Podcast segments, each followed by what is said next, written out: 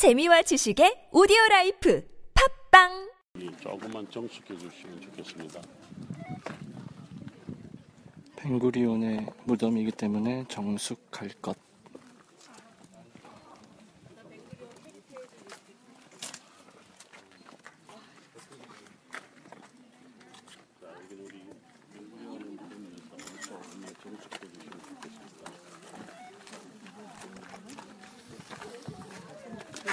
자, 이어폰 끼고 있죠. 조금만 정숙해 주세요.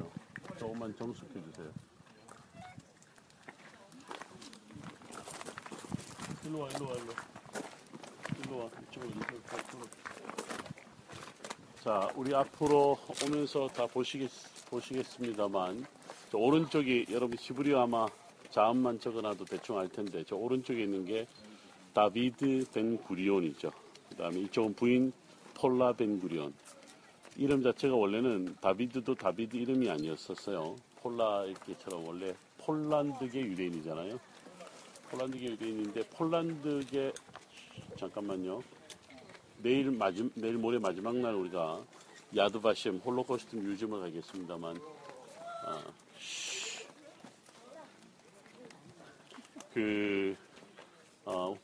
거기 홀로코스트 뮤지엄에 가면 여러분들 이제 이야기를 좀 다양하게 듣겠습니다만 2차 세계대전이 시작되기 전에 여러분들 폴란드에는 약 330만 명의 유대인이 살았다라고 했죠. 근데 왜 폴란드에 그렇게 많으냐라고 할 때 이거는 무관하지 않습니다. 이 스페인과 포르투갈에 대한 1490년대에 엘리자베스 여왕이 유대인들을 전부 다 추방시킵니다. 추방시키는 가운데 유럽으로 퍼져나가면서 동유럽 쪽으로도 퍼져나가면서 제일 많이 정착한 곳이 어디냐면 폴란드였습니다. 여러분 잘 아시다시피 독일 옆에 폴란드가 있고 폴란드 옆에 러시아가 있습니다. 그러면서 독일, 폴란드, 러시아 쪽으로 제일 많이 이주하게 되는데 폴란드에 그 당시에 한 330만이 살게 되죠. 2차 세계대전이 끝나고 난 다음에 폴란드 유대인이 30만만 남습니다. 600만 가운데 300만이 폴란드계 유대인입니다. 그래서 어떻게 보면 시온주의 운동은 폴란드계 유대인들에 의한 하나의 무브먼트에서 시작됐다고 그러죠. 그 운동에 참여했던 양반이 바로 다비드 벵구리온입니다. 벵구리온은 1909년도에 여기에 이스라엘로 돌아왔습니다. 여러분 오른쪽에 보면 연도가 하나 나오는데 1909년도가 바로 여러분들 마지막 날 우리 욥방구를 가게 될 정말 현대도시 텔아비브를 보게 되는데 텔아비브 도시가 1909년도에 시작됩니다. 텔아비브라고 하는 이름, 여러분 텔이라는 말을 계속 듣고 보니까 텔이 이제 우리가 언덕, 즉 고대 도시의 유적지라고 그러는데요. 텔아비브의 텔은요, 이것은 그 텔이 아니라 올드 이스라엘을 상징하는 심볼입니다. 아비브는 봄이라는 뜻이거든요. 뉴 이스라엘을 상징하는 말입니다. 그 올드 이스라엘과 뉴 이스라엘의 결합, 그게 바로 텔아비브의 이야기죠.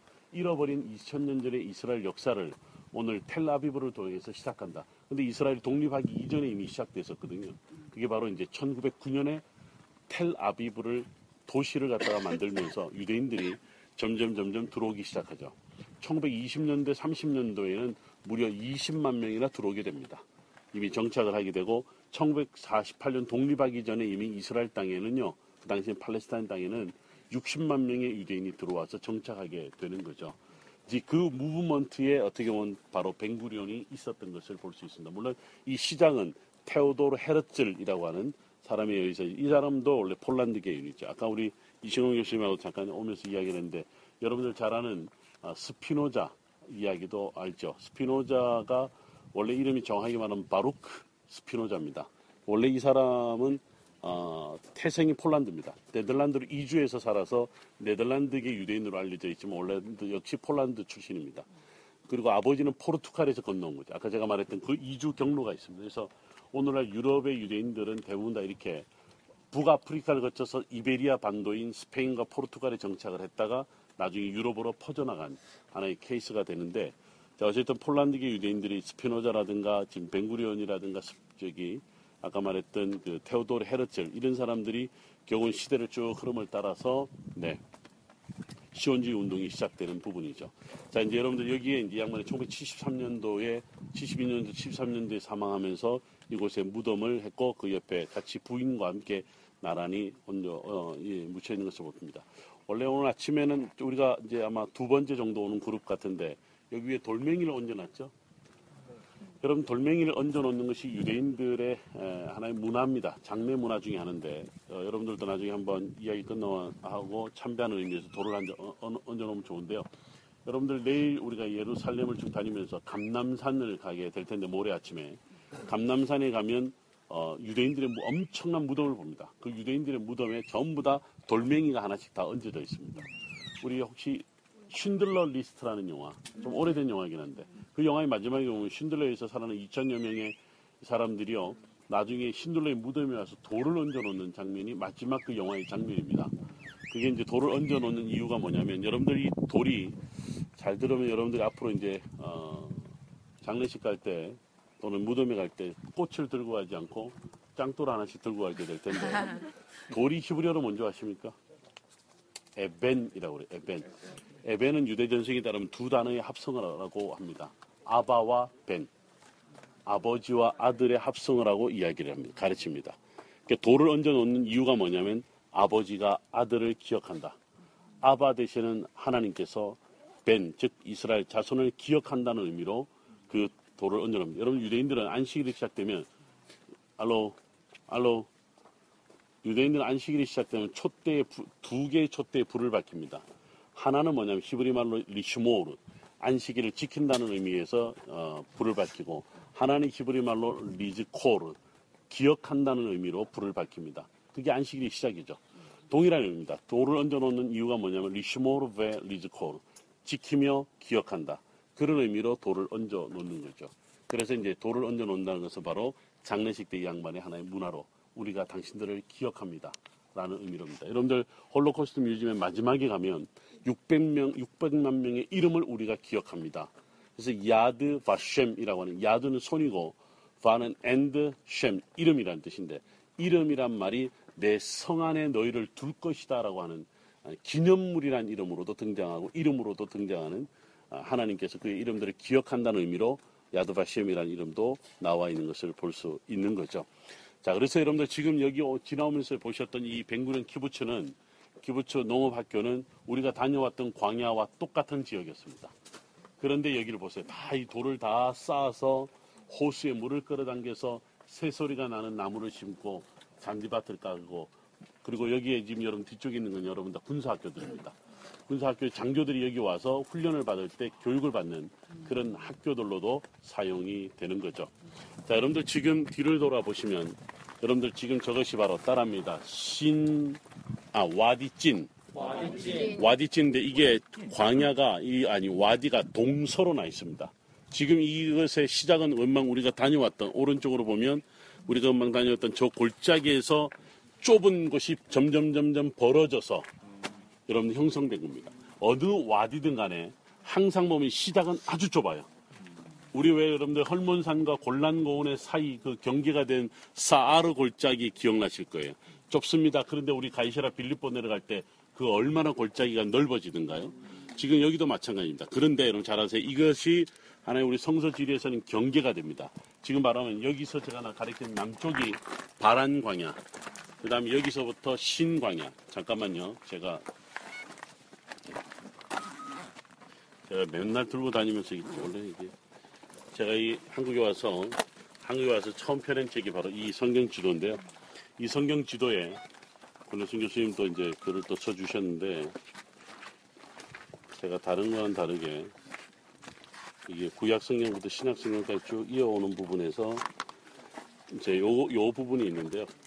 이 부분이 뭐냐면 제가 이제 출애굽 경로를 주로 지명으로 따지는데, 저는 광야별로 이 출애굽 경로를 만들었습니다. 수루, 에담, 신, 바란, 진, 그 다음에 아라바 광야, 이렇게 해서 광야별로 쭉 했고, 여러분 양쪽에 제가 글을 써놓은 게 뭐냐면 민수기서 33장 17절부터 아까 말했던 어디에서 발행하여 어디 이루고 어디에서 발행하여 어디 이루고 이런 지명이 나오는데, 대체적으로 이 지명은 건너갑니다. 근데 제가 히브리어를 배우고 나서 매일 우리가 예루살렘 한인교회 담임을 하면서 매일 새벽 기도를 하면서 히브리어 성경을 매일 읽었습니다. 교인들하고 한 40분 정도 읽고 묵상하고, 그러면서 말라기까지 다 읽었는데, 이 본문에 이르렀을 때요, 제가 이 지명 하나하나를 읽을 때 충격을 받았던 게 뭐냐면 그 말 한마디 하나가 전부 다 의미를 가지고 있어요. 여러분들 아셔야 돼요. 여러분들 모세가 지나올 때 지금 우리가 사용하는 히브리어 그때 사용하지 않았습니다. 그렇잖아요. 지명도 그게 아무것도 없었습니다. 지나오고 난 다음에 그 백성들이 그 광야를 기억하며 그들이 머물렀던 기억을 하면 사건으로 지명이 만들어졌다라고 하는 거예요. 제가 이제 이야기하는 부분. 그래서 저는 그것을 이스라엘 백성의 역사적 흔적이다. 영어로 remains. 흔적이라고 하면서 그걸 제가 뜻풀이를 다 했습니다.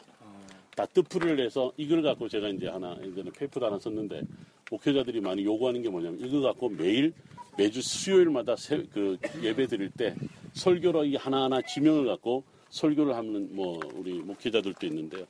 자, 그러면 우리가 금방 다녀온 광야는 결국 뭐냐면 이스라엘 백성들이 하나님과 자신들이 만났던 사건의 흔적이 결국 뭐가 됐냐면 지명이 되었다라고 이야기를 하는 거죠. 제가 여기에서 이제 여기 바로 말씀드린 바란 광야와 진 광야의 경계가 되는 지점이 바로 그럼 지금 제가 가리키는 바로 여기입니다. 이스라엘 백성들이 드디어 가데스 바네에서 올라오면서 바란 광야까지 오는 동안 많은 지명들이 있어요. 그 지명들을 그리고 여기를 거쳐서 올라오고 난 다음에 오늘 아침에 우리가 출발했던 아라드로 올라갔던 거예요. 그 길 따라 내려온 거죠. 그리고 난 다음에 그들은 다시 남쪽으로 이제 내려갔었는데 이 길을 따라 쭉 가면 놀랍게도 어디로 이어지냐면 요르단의 페트라로 이어집니다. 예를 들면 이집트에 오는 사람들이 낙타를 타고 다 여기에서 물을 한참 먹이고 북쪽으로 갈 것 아니면 어디로 가냐면 에돔 땅 옛날 혹은 신약 성경의 이두메 땅 또는 나바테안의 땅 가려면 이쪽으로 쭉 동쪽으로 가면 바로 아라비아 반도 왕의 대로와 페트라 시대적으로 각각 다르긴 하지만 전부 다 이 길로 이어졌다라고 하는 거죠. 여러분들 이제 앞으로 한번 나가보시면 한번 사진을 찍어보시면 되는데요. 한번 앞으로 나가보세요. 대단한 그런 이런 것을 와디라 그러고 여러분들 가만히 보면 와디별로 지금 물이 흐르는 곳으로 나무들이 지그재그로 자라나 있는 것을 볼 수 있어요.